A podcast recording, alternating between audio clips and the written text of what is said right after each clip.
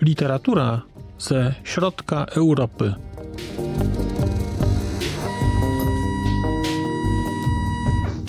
Podcast około książkowy.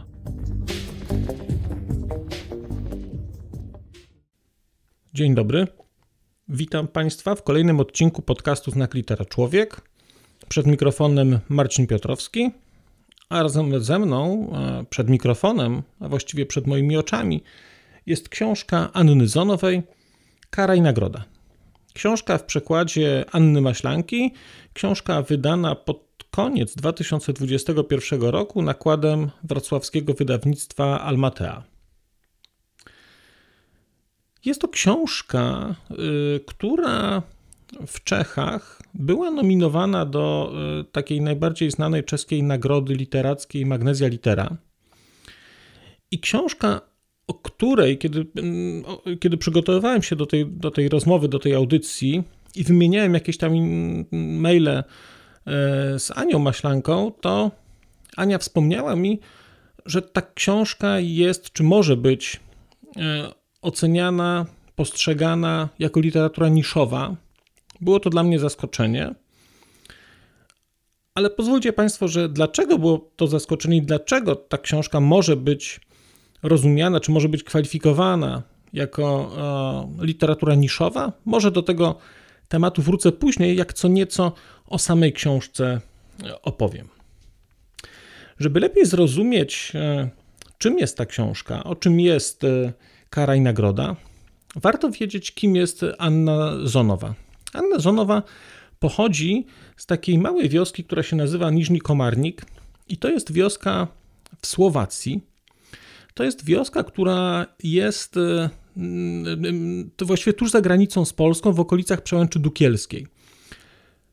Czyli można byłoby powiedzieć, że to jest południowa część Beskidu Niskiego, który to Beskid uwielbiam i który jest uważam jednym z najpiękniejszych miejsc w Polsce i wszystkim Państwu Beskid Niski polecam. Jak to mówią, Beskid Niski, sercu bliski. Więc Anna Zonowa pochodzi y, z rodziny rusińskiej, z Beskidu Niskiego, z Niżnego Komarnika. I teraz istotna rzecz jest to, że Rusini w tej książce, ta wspólnota rusińska, to jest odpowiednik, mam wrażenie, e, e, wspólnoty łemkowskiej w Polsce, Łemkowszczyzny. I gdzieś te losy pokazane w tej książce, losy Rusinów, którzy są przesiedlani e, z terenów, gdzie mieszkali pierwotnie, są przesiedlani na tereny, z których zostali wypędzeni Niemcy. W tym przypadku są to tereny pod Libercem to tak naprawdę o tym jest ta książka. A może właściwie nie o samym procesie wypędzenia, tylko o tym, z czym takie wypędzenie się wiąże, z czym taką, takie przenosiny się wiążą i jak one wpływają na życie ludzi. Kara i nagroda tak naprawdę to jest historia trzech pokoleń. A właściwie te trzy pokolenia to jest właściwie historia kilku osób, historia kilku rodzin, która to historia się ze sobą gdzieś przeplata, i na tym tle są pokazane tak naprawdę e, przemiany społeczne, przemiany e, kulturowe e, w Czechosłowacji, które się, które się w tym czasie na przestrzeni tych kilkudziesięciu lat wydarzały. Mamy więc w karze i nagrodzie mamy można byłoby powiedzieć, dwa, dwa typy bohaterów. Pierwsi bohaterowie to są, to, to są rodziny rolnicze, to są prości ludzie, którzy z tego e, niżnego komarnika są przesiedleni w którymś momencie na zachód do, na tereny opuszczone przez Niemców. I to jest jedna grupa, taka najliczniejsza.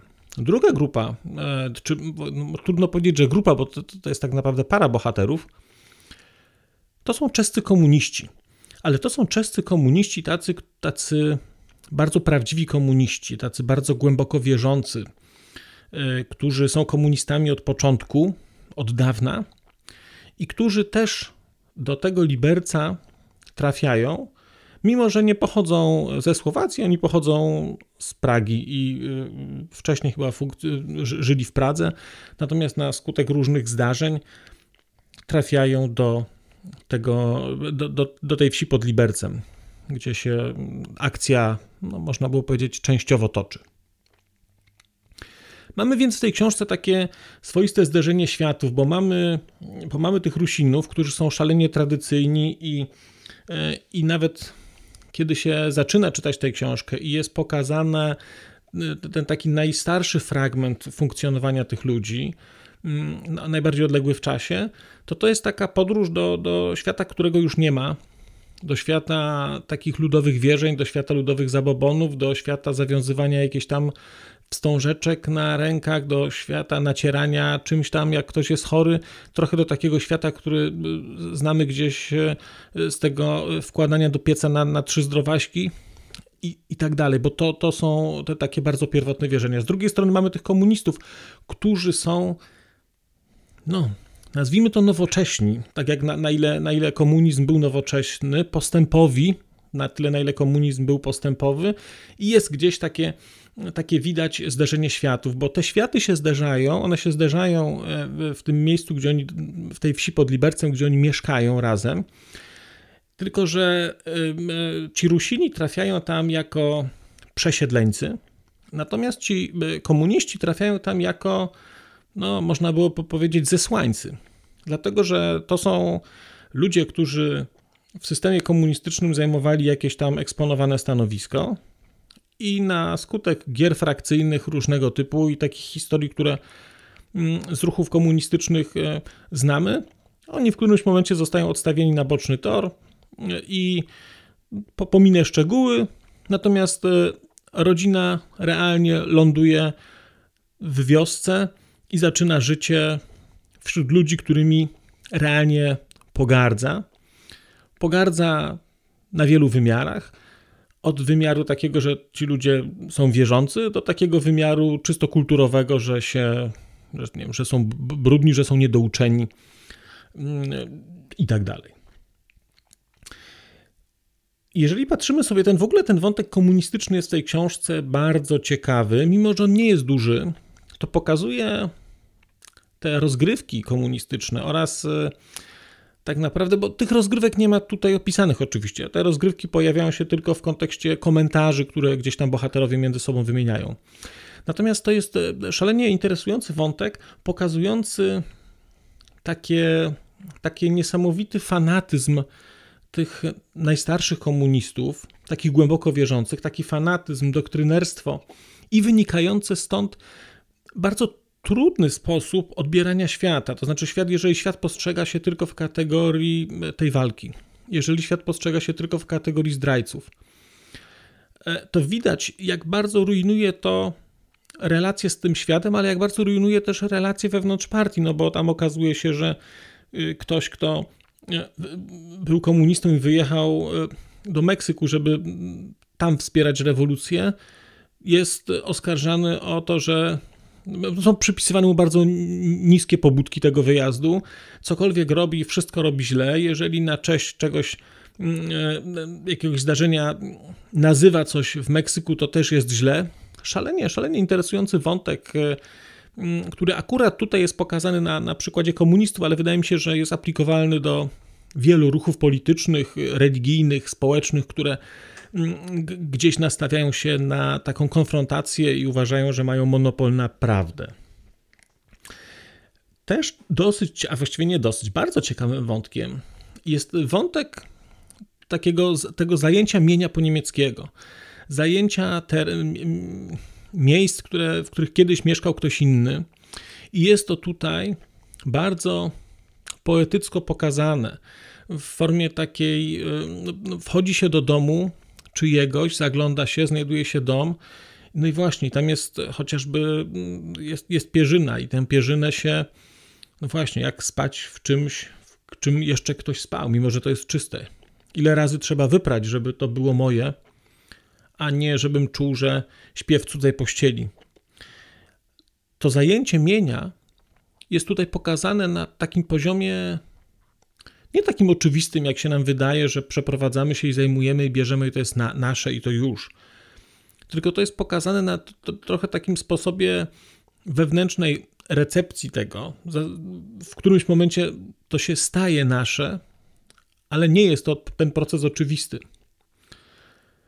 To też ciekawie e, swego czasu zresztą pokazywał e, Philip Springer w Miedziance, opisując to, że jak przeprowadzili ci Polacy, to oni nie potrafili nawet e, no, zastosować tej wiedzy rolniczej, którą mieli ze wschodu do sytuacji, czy do, do tego mm, ekosystemu, tego mikroklimatu, który był na tych ziemiach zachodnich. Tutaj tego wątku nie ma, ale jest ten wątek, mm, jest ten wątek akceptacji faktu, że, no, że mieszkam w innym miejscu i co z tego wynika.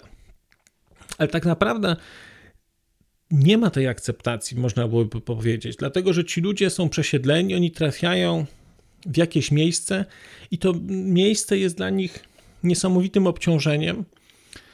I gdzieś w tej książce pojawia się w którymś momencie taki wątek ucieczki która nie jest nazwana ucieczką, ale widzimy, że wszyscy podejmują próbę ucieczki, ale widać to tylko stąd, że ona się im nie udaje i w którymś momencie czujemy, że oni wracają i że chcieliby się z czegoś wyrwać, a jednocześnie nie są w stanie i finalnie niezależnie od tego, co zrobią, e, zawsze skończą tam, e, tam gdzie e, zaczęli. Jak wspomniałem, ta książka jest podróżą w czasie i ta podróż w czasie jest wydaje mi się jednym z elementów, który może, może, być, może być tym, co sprawia, że my mówimy o tej książce, że jest niszowa. Dlatego, że jeżeli spojrzymy sobie na narrację w tej książce, na to, jak ona jest prowadzona, to jest to narracja wysoce nieoczywista. W tej książce, w książce Kara i Nagroda, mamy kilku bohaterów, poszczególne rozdziały to są opowieści o poszczególnych bohaterach, o konkretnych osobach, o Józefie, o Terezie, y, o Marku, y, o Lize. I w tych rozdziałach, znaczy wiemy, kto mówi, natomiast czasami narratorem jest pierwsza osoba, y, czasami narratorem jest trzecia osoba. Przeskoki w rozdziałach są przeskokami też w czasie. I tak naprawdę po jakiejś, no po dłuższej chwili dopiero zaczynamy się z grubsza orientować, jak ta historia przebiegała naprawdę. To jest troszkę takie pocięcie tej historii w, takie, w, takie, w typie takiego charakterystycznego dla Skworeckiego, tego cięcia i mieszania ze sobą rzeczy, co wymaga od czytelnika dużej uwagi. To nie jest e, książka, którą się weźmie i którą się po prostu przeczyta, tak e, nie chcę powiedzieć, że bezmyślnie, ale bez uważności, gdzie będzie porwie nas akcja mm, i będziemy czytać, nie będziemy musieli jakoś za bardzo się zastanawiać, dlatego że to naturalne będzie, że coś, co jest później w książce, jest później też w życiu tutaj i że to się wszystko mm, układa bardzo linearnie. Tutaj ta linearność jest mocno zaburzona i wymaga to od czytelnika stałego kontrolowania tego, w którym się jest miejscu, jakie to są czasy.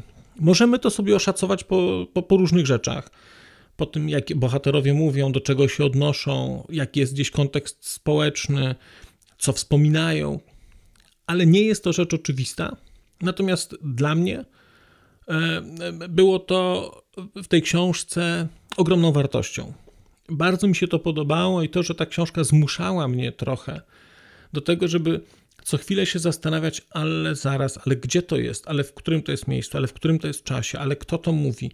Mm, zachęcam Państwa też, jeżeli się zdecydujecie na lekturę Kary i Nagrody, do tego, żeby robić sobie notatki albo spróbować sobie gdzieś z boku narysować e, to drzewo, takie genealogiczne, czy relacje między tymi bohaterami, te, bo tam jest tylko kilku bohaterów, natomiast no, mówiący te słowa ogarnia rzeczywistość w sposób bardzo umiarkowany i dlatego kto jest czyimś synem, córką, e, to nie jest takie, nie, nie, niełatwo to zapamiętuję, więc e, Ja na, ten, na to nie wpadłem, znaczy wpadłem, tylko już mi się nie chciało zrobić tego, ale bardzo by mi to ułatwiło, gdybym sobie takie, takie zestawienie przygotował i w trakcie sobie, w trakcie lektury sobie po prostu nanosił, to bardzo szybko to powstanie i wydaje mi się, że będzie e, realną, e, realną wartością. Jak wspominałem, że ta książka jest podróżą, to przez to, o czym tu mówię w tej chwili, to mam wrażenie, że to jest podróż ze starą mapą. To nie jest podróż, podróż z GPS-em, tylko to jest taka podróż ze starą mapą, którą jeszcze trzeba umieć przeczytać. Jak się umie, to to jest ogromna frajda, bo człowiek znajduje w tym dodatkową radość, że odnalazł się, że skręcił właściwie ze szlaku, że potrafił tę mapę zorientować. E, natomiast jeżeli się nie umie, to, to jest to tylko frustracja. E, więc mówię, ta, ta książka jest podróżą, jest podróżą po, po dziejach ludzi z, z, taką, z taką klasyczną mapą. Natomiast jest napisana bardzo, bardzo dobrze.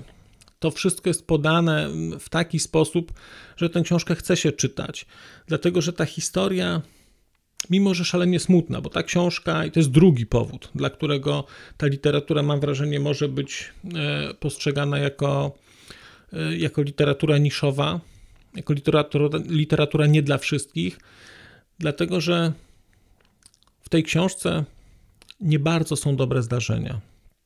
Są pojedyncze zdarzenia, które gdzieś można byłoby oceniać jakoś pozytywnie. Natomiast zasadniczo w tej książce wydarzają się ludziom niedobre rzeczy. Nie są to rzeczy, które są rzeczami tak dojmująco tragicznymi. To nie jest jakieś zło takie gigantyczne, które na, na, na ludzi spływa. Natomiast jest to suma takich drobnych zdarzeń, drobnych niepowodzeń, e, która determinuje w sumie taki bardzo szary charakter życia, taki smutny charakter życia, takie poczucie, e, poczucie niespełnienia, poczucie klęski. Gdzieś odlegle miałem skojarzenia, kiedy czytałem tę książkę, z historiami, które w Polsce wydarzały się wokół, wokół PGR-ów. Znaczy, trochę zapomniani ludzie, trochę zapomniane miejsca, to wszystko nałożone na transformację ustrojową, to wszystko nałożone na kulturę picia, na alkoholizm, na taki rozkład różnego typu relacji, na przemoc domową. I to wszystko, wszystko składało się na coś takiego, co w tej książce gdzieś kumuluje na koniec, ale co tak naprawdę jest bardzo gorzką refleksją na temat e, minionych no tutaj w tej książce 50 lat czy 60 lat. I tak naprawdę ta książka nie zostawia nas w jakimś takim poczuciu mm, spełnienia. Ta, ta książka nie daje specjalnie nadziei. Oczywiście da się znaleźć tutaj fragmenty, które jakąś nadzieję będą dawać. Natomiast to nie jest książka o nadziei. To nie jest książka, gdzie jak, którą jak skończymy, to będziemy uskrzydleni, to będziemy uważali, że świat jest sprawiedliwy i piękny. Raczej nie. Znaczy, zdecydowanie nawet nie. To jest książka, którą jak przeczytamy, to, to, to człowiek westchnie i będzie trochę współczuł tym bohaterom. Będzie się zastanawiał, czy takie historie wydarzają się w Polsce, wydarzały się w Polsce, a wydarzały się, bo przecież Łemkowie byli przesiedlani, bo przecież e, w PGR-ach też ludzie tracili pracę, też nie mieli perspektyw. I też, mimo że starali się z pewnych rzeczy wydobyć, to zwyczajnie nie byli w stanie, dlatego że było to, było to poza systemem. Więc Kara i Nagroda jest książką o smutku, o beznadziei, o takiej braku możliwości.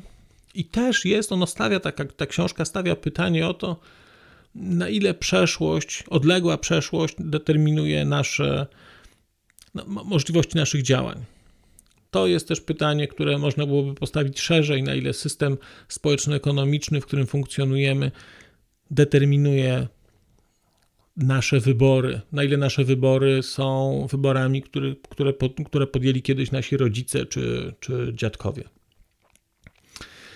Kiedy y, rozmawiałem z Anią Maślanką na temat tej książki, na temat tłumaczenia, e, jej, to Ania w ogóle zwróciła mi uwagę, że tak, po pierwsze, e, niszowy charakter tej książki, o niszowym charakterze tej książki mówił też swego czasu Jan Stachowski, kiedy on ją gdzieś rekomendował do, no, czy przestrzegał przed wydaniem mm, i podnosił temat tego, że suma tych wszystkich rzeczy sprawia, że ta literatura jest wysoce niszowa. Więc e, to nie jest tak, że to jest tylko opinia moja. Znaczy, ja byłem zaskoczony trochę tą niszowością, bo dla mnie fakt, że coś jest smutne, że coś jest trudne, że coś jest nieoczywiste, to nie jest niszowość, tylko to jest e, szansa na, na coś głębszego w literaturze.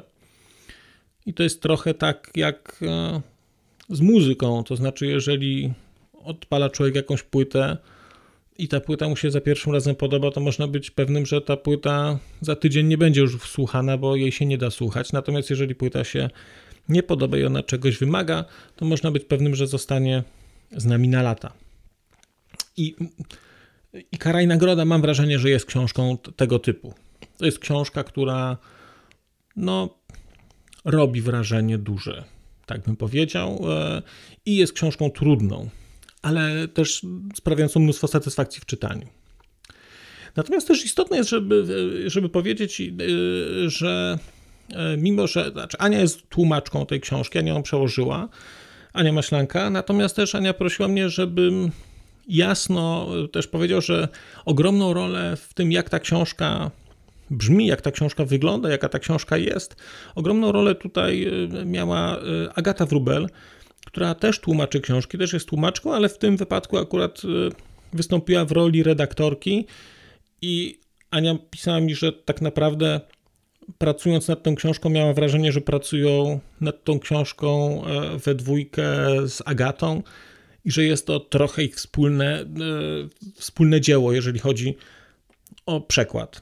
Więc pamiętajmy o tym, zwłaszcza, że Agata Wrubel też będzie przeze mnie wspominana bardzo często w najbliższym, przy najbliższych opowieściach, dlatego że też przełożyła y, wiele istotnych, y, istotnych książek y, z języka czeskiego, oczywiście. Więc bardzo Państwa zachęcam. Kara i nagroda, literatura nieoczywista, literatura warta pochylenia, literatura nie dla wszystkich, mam wrażenie ale dla słuchaczy podcastu Znak Litera Człowiek myślę, że jest to po prostu wymarzona literatura, gdyż świat nieoczywistości to jest świat, który wszyscy lubimy, a dzięki wydawnictwu Amalte, a dzięki Anie Zonowej, dzięki mm, Ani Maślance i dzięki Agacie Wrubel mamy okazję właśnie w takim świecie sobie pouczestniczyć i trochę zobaczyć, jak pewne zjawiska, które znamy z Polski, jak one były adaptowane w Czechach i jak one w Czechosłowacji właściwie, jak one w tej Czechosłowacji wyglądały i co z tego wynikło. Bardzo Państwu dziękuję za posłuchanie i do usłyszenia wkrótce. A już zupełnie na koniec powiem, że skoro wysłuchaliście Państwo tego odcinka, to w jego opisie znajdziecie link do serwisu YouTube. W wersji YouTube'owej jest miejsce na skomentowanie go. To jest takie miejsce, gdzie można komentować ten odcinek, rozmawiać, zadawać pytania, wymieniać się spostrzeżeniami, do czego Państwa bardzo zachęcam, gdyż udało się już na tym YouTubie zgromadzić trochę bardzo ciekawych osób, bardzo ciekawych komentarzy i trochę stworzyć taką społeczność ludzi rozmawiających o książkach też na koniec, zupełnie na koniec, e, poproszę Państwa o wystawienie oceny mi w ramach e, tych platform podcastowych, na których Państwo tego odcinka wysłuchaliście. I nieważne jaka ta ocena będzie, istotne dla mnie po prostu, że będzie. Tymczasem się żegnam już naprawdę i do usłyszenia za czas jakiś.